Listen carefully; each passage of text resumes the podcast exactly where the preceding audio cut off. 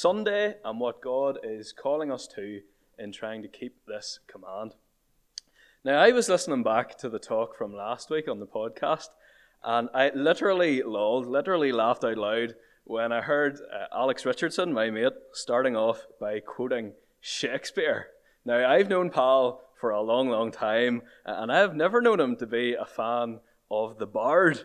Uh, so I sent him a wee text message just to take the hand out of him a bit, and he suggested that I should start off with something equally inappropriate to be coming out of my mouth. So, do I have a wee clicker here? I do. Uh, he thought that a wee bit of what he called gangster rap would do the job. Now, I don't know if you know me, but my Apple Music is, is it's coming down with Beethoven more than gangster rap, let's just say. Uh, but I went onto the Google and I found this song by uh, an apparently famous beat poet called Lecrae. You may have heard of him. Uh, and the song is called Cry for You. And Lecrae says this Sunday morning or Sunday morning. See what he did there? I woke up dead inside from all the hurt I saw before me. Evil trying to take away my testimony, staring at my phone, feeling like a phony. Couplet worthy of Shakespeare himself there. Oh, I cry for you. I would die for you to escape the pain I feel from all that I've been through. So, as Lecrae invites us to ask, when we, when we think about what's coming tomorrow, what's coming after we go to sleep and we wake up tomorrow morning, how do we think about Sunday? Do we think about Sunday morning or do we think about Sunday morning? When we wake up tomorrow, dead inside from all the hurt of this world, as Lecrae talks about, is it a morning? Is it a, a fresh start? Is it something that we look forward to? Is it something full of life? A day of God's grace and His goodness to us? Or is it Sunday morning, uh, a dead day of drudgery where we can't do what we want to do and we'll have to do a pile of stuff that we don't want to do? What way do we think about Sunday? Well, as we look at this, as we think about this commandment, I think it's going to be very interesting. It will reveal not just what we think about the Sabbath day, but what we think about God Himself. What we really think about God will shape what we think, what we thought about His commands and about this day. Because either the God we have in mind is a strict taskmaster, schoolmaster, rule making God, always just uh, setting rules of authority, wanting to clamp down on us.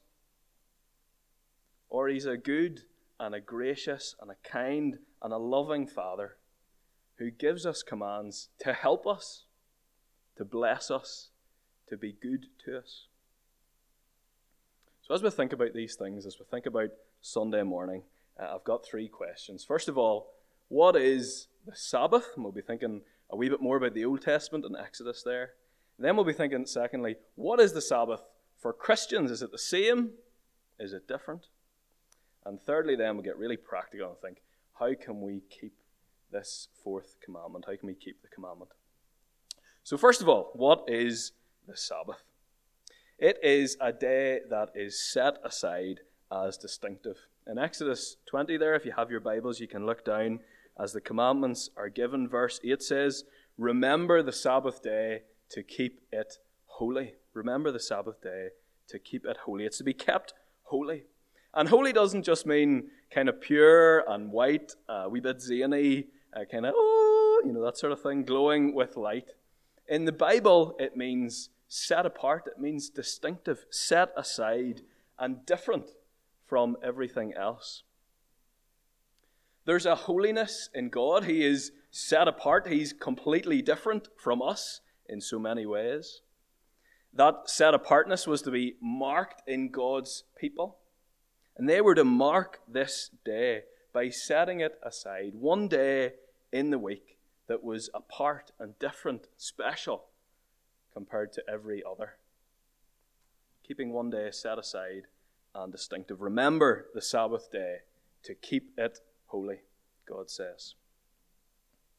Secondly, it's to be a day of rest, a day of rest from regular work, to remember God's goodness and then to give him praise. So, verse 9 says, Six days you shall labor and do all your work, but the seventh day is a Sabbath to the Lord our God. On it you shall not do any work, neither you nor your son or daughter, nor your male or female servant, nor your animals, nor any foreigner residing in your towns. Now, to really understand what's going on here, we have to understand that God's people had just come out of Egypt. As God starts to give these commandments, as we just read, what does He tell them? Who does God tell them He is? He says, I am the Lord your God, who brought you out of Egypt, out of the land of slavery. God's people had been in slavery, that had to work every day in awful conditions. Their taskmasters over them kept making it harder and harder as time went on. And that kind of sets this commandment into a whole other light, doesn't it? God wasn't restricting them, God was blessing them. He was saying, I'm the kind of king who cares, who cares about you, who loves you enough to give you a day off from your regular work. Very quickly, that day that was set aside, uh, where no regular work was done, became a focus for worshipping God. The whole purpose was to remember His blessing and His goodness, to remember who He really is. And so it makes sense that as the history of God's people went on through the Bible, the Sabbath became a day for meeting together and hearing from the law, which was their Bible, uh, and worshipping God. That went on through the times uh, of the temple and the synagogues. The Sabbath was this day of rest from regular work to remember who God is and to praise Him for it. It was also a day that was to follow the pattern of rest right from creation. So, our passage in Exodus 20 and verse 11 it says, For in six days the Lord made the heavens and the earth, the sea and all that is in them but he rested on the seventh day. And therefore the Lord blessed the Sabbath day and made it holy. Exodus here takes us back to Genesis. God didn't need to rest after creating the world. It wasn't that he was tired, but he did rest. And in doing so, he put a kind of a pattern into creation a pattern of weekly rest, resting on one day in seven. Weekly rest wasn't made up by Moses, in the Ten Commandments here. It's a pattern that God has put right into creation. We might say that it is a kind of a rhythm to be followed. There's this rhythm in creation. And you know what it's like whenever the band doesn't stick to the rhythm? Now, not these guys tonight. They were pretty slick, pretty on it. Mr. Woods on the skins, keeping it tight. Uh, but you know what it's like whenever it isn't just so tight, it's a wee bit of a mess when you fall out of the pattern, when one instrument falls out, it tends to all end in disaster. Well, in the same way, there's a rhythm that God has woven into creation for us for our good a pattern of work and then rest, work and then rest, work and then rest. And if we fall out of that pattern and that rhythm, it will not end well for us. We know that's true. Our world knows that, that too much work and too much stress is an issue. That is a big thing at the moment for sure. The, the headlines are full of stories about mental health and anxiety, bad mental health. I'm sure you've heard lots about that in school. We live in a really, really driven world. So now you can buy an Apple Watch, and your Apple Watch, on the one hand, will tell you about your calendar and all the work you need to do this week to be productive, to get all your stuff done. And at the same time, your Apple Watch will tap you to tell you that you need to take a break, you need to breathe. It'll give you a wee warning if you've been in too noisy an environment, tell you to get out somewhere quiet to get a wee bit of a break. Your Apple Watch keep you busy and help you to recenter yourself. Take a break for some peace. So, in a certain sense, the Apple Watch is the world's kind of dodgy uh, version of the fourth commandment, trying to find rhythm in a world that's gone mad with busyness. God knows that humans so easily get out of balance between the expectations of performance and achievement and hard work, and that need at the same time to rest and take a step back and remember what is really important in life. We find it hard to keep that balance. So, God's command is a blessing. It's calling us to be in a pattern, in a rhythm of work and then God centered rest. Work and then God centered rest. That is God's pattern, the rhythm of creation. And that is, in part, what the Sabbath is as well. So, what's the Sabbath? Holy, set aside, special, and distinctive.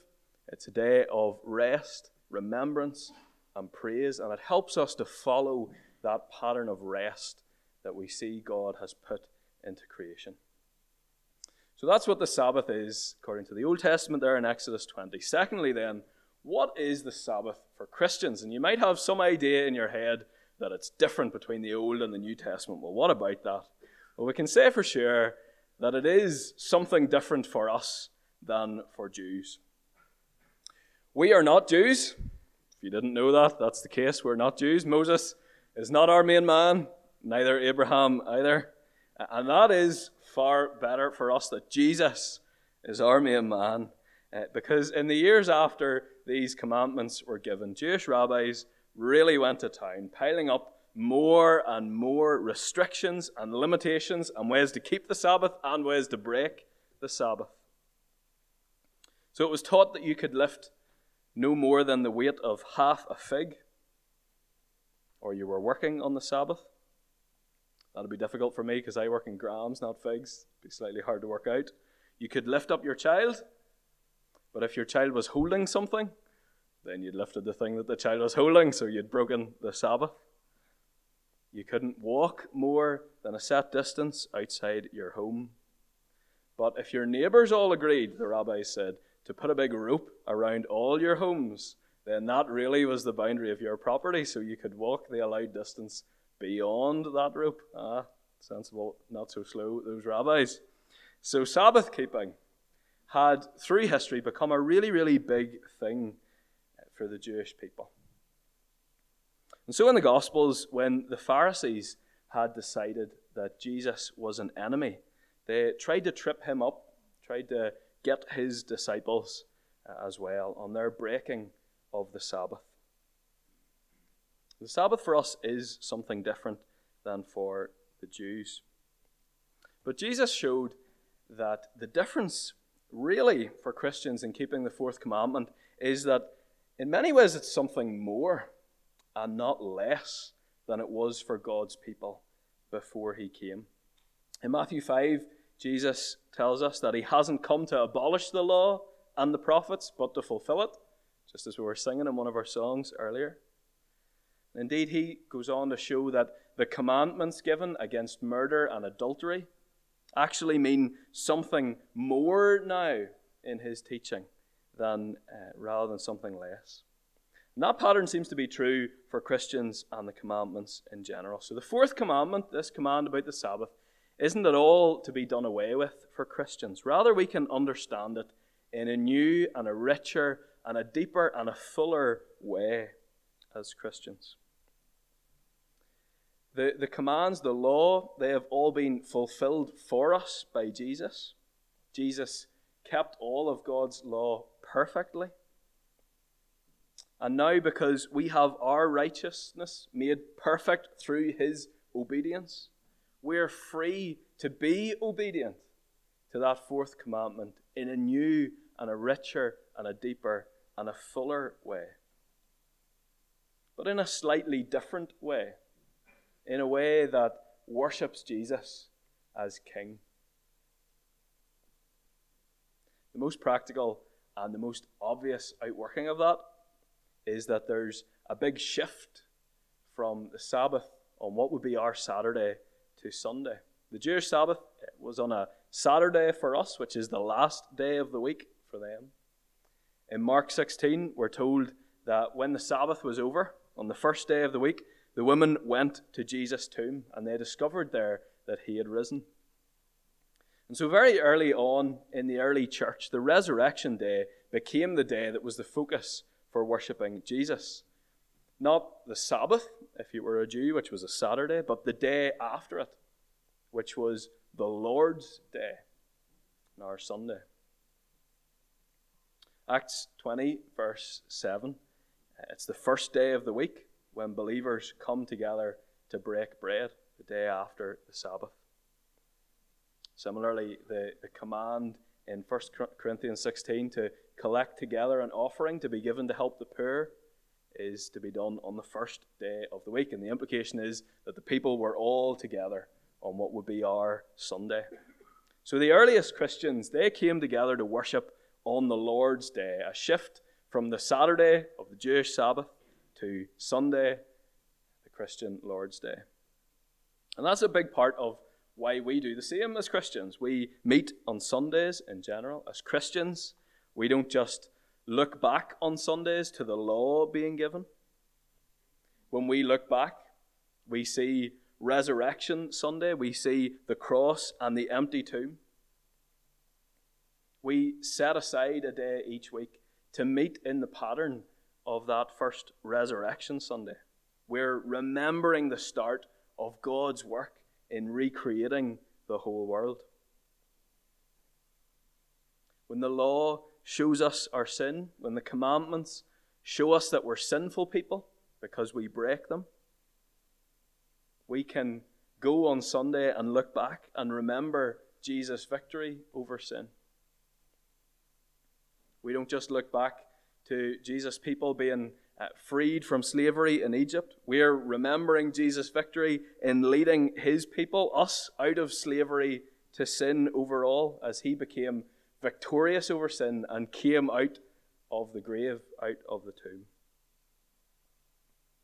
So the Lord's Day is not the same as the Jewish Sabbath. It's different, but it's not something less, it's something more. It's something better and fuller, something richer and deeper for us to celebrate as Christians. So that is what the Sabbath means for Christians. Thirdly, then, and finally, and uh, more practically as well, how can we keep God's fourth commandment? Firstly, one of the ways that we need to keep God's fourth commandment is without falling out over it, and that could definitely happen. There are, there are some things that we can agree to disagree on as Christians inside God's family. We don't always see things the same, and that can be okay. Paul is talking about some of those things in Romans 14, and he says this from verse 5 One person considers one day more sacred than another, another considers every day alike. Each of them should be fully convinced in their own mind. Whoever regards one day as special does so to the Lord. And he goes on to say, You then, why do you judge your brother or sister? Or why do you treat them with contempt? For we will all stand before God's judgment seat. There is a, a, part of us as humans that always wants to set up little tests of righteousness that other people will feel so that we can judge them. We're just like that. It's the way we work. We need to avoid that as we think about how to keep God's fourth commandment. The truth is that the church and Christians over time haven't always agreed on this, not by any means. Some people don't think that the Sabbath day of rest and the Lord's day of worship on a Sunday have to be the same day. If you want to know what I think, I think that they are the same day. They probably should be the same day. But let's not fall out over that kind of thing. Let's not, certainly, let's not judge each other uh, because of it. Instead, let's think really carefully about these things. Let's think really carefully about how we keep, how we even personally keep God's fourth commandment. What did Paul say there in Romans 14? Each of them should be fully convinced in their own mind. This isn't something you've thought about before. It's important, it's something that you should wrestle with and think through. The Bible encourages us here and in lots of other places to use the brains that God has given us.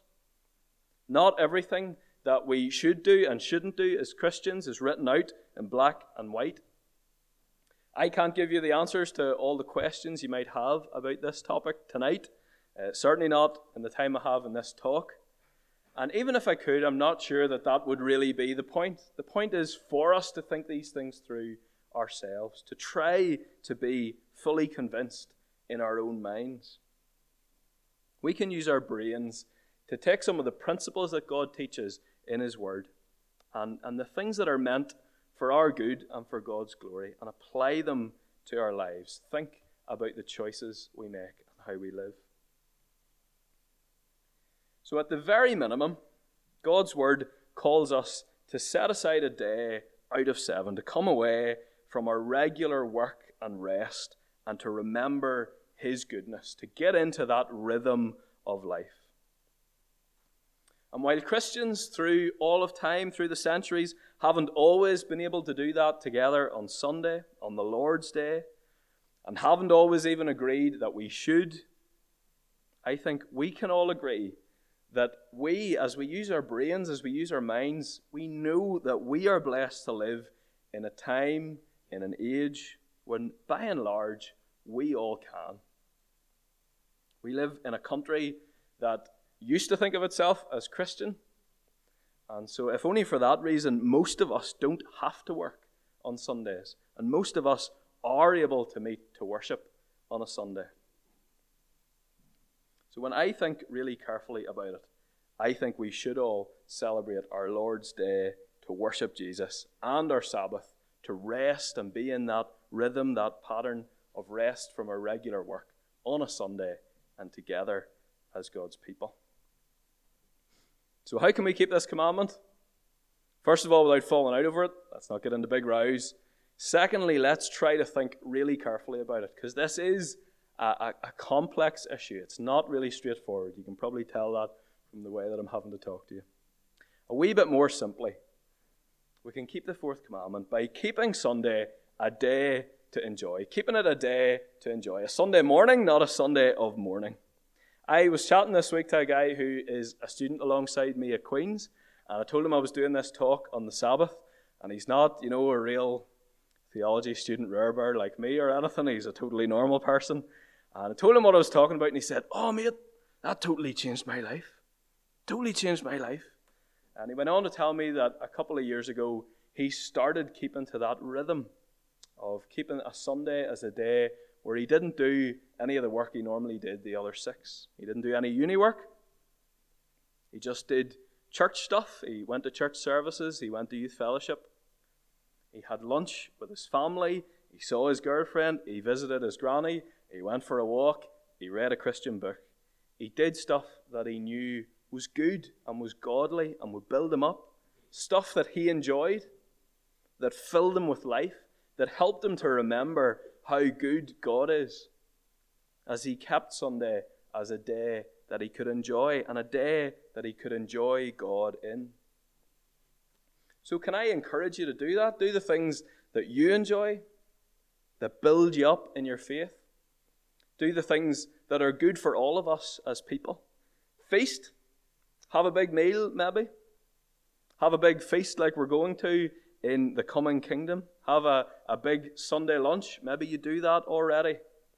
And do it not just as a family tradition, but as that we taste of the good things that are coming in heaven when we're with Jesus. Worship Him. Go to church. Don't be lazy. Get out of your bed. If you're lucky to have a church that has two services, then try to be committed to that as well. Go to the evening service. It's a hundred percent more opportunity for God to pour His grace into your heart, to encourage you, to fill you up, to build you up, and help you to live for Him. So, feast, a good bit of food, worship God, go to church, have fellowship as well, see people that you don't always see, spend time with other Christian people to be built up in God's family. That might be in, in Bible class or youth fellowship or something like that if you have it in your church. It will definitely be through going to a church service where all ages of the church family are together to worship and to praise God. So, feast, worship, fellowship, in whatever ways work for you, keep Sunday a day to enjoy and to be encouraged in your faith, to be encouraged spiritually. Lastly, then, keep Sunday a day to rest in God's rhythm. I, I wonder maybe maybe you're naturally a workaholic. You know that about yourself.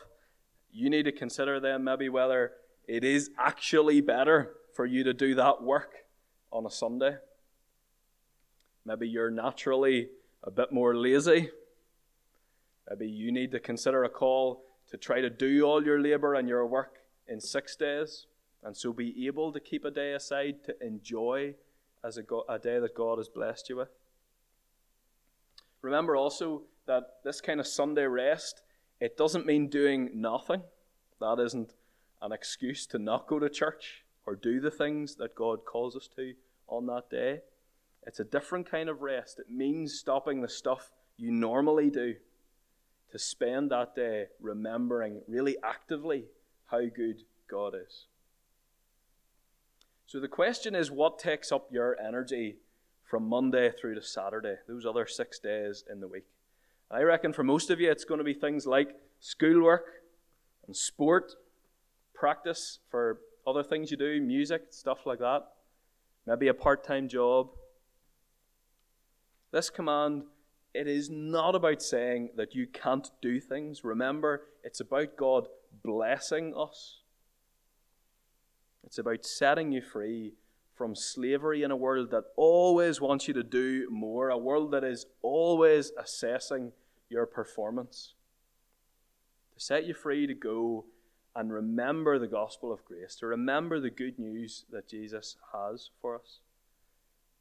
To meet again with the God who looks at you and sees you through Jesus, in Jesus, in Christ, and does not remember your past dismal performance. So, on this day of rest, do you want to have that blessing, or do you want to do more stuff that ingrains in you even deeper that need to work and achieve and perform and be busy and succeed? That pressure that we feel all the rest of the week and all the other things we do. Do you want to do more of that? Or do you want to come and rest and know God's peace? And remember the path that leads to real life, the path that leads to real success, to fullness of life and pleasure at God's right hand, that path of life that God promises. It's actually encouraging, I think, to go to church and be reminded that we are weak and that we need Jesus to be strong. So keep a day to rest in God's rhythm, to be with His people, and be reminded of those truths. One writer says, as we finish up, Sabbath is a practical lesson in trusting God to provide. Practical lesson in trusting God to provide and resisting the temptation to take matters into our own hands. It's a masterclass in understanding the famous biblical command to be still and know that I am God.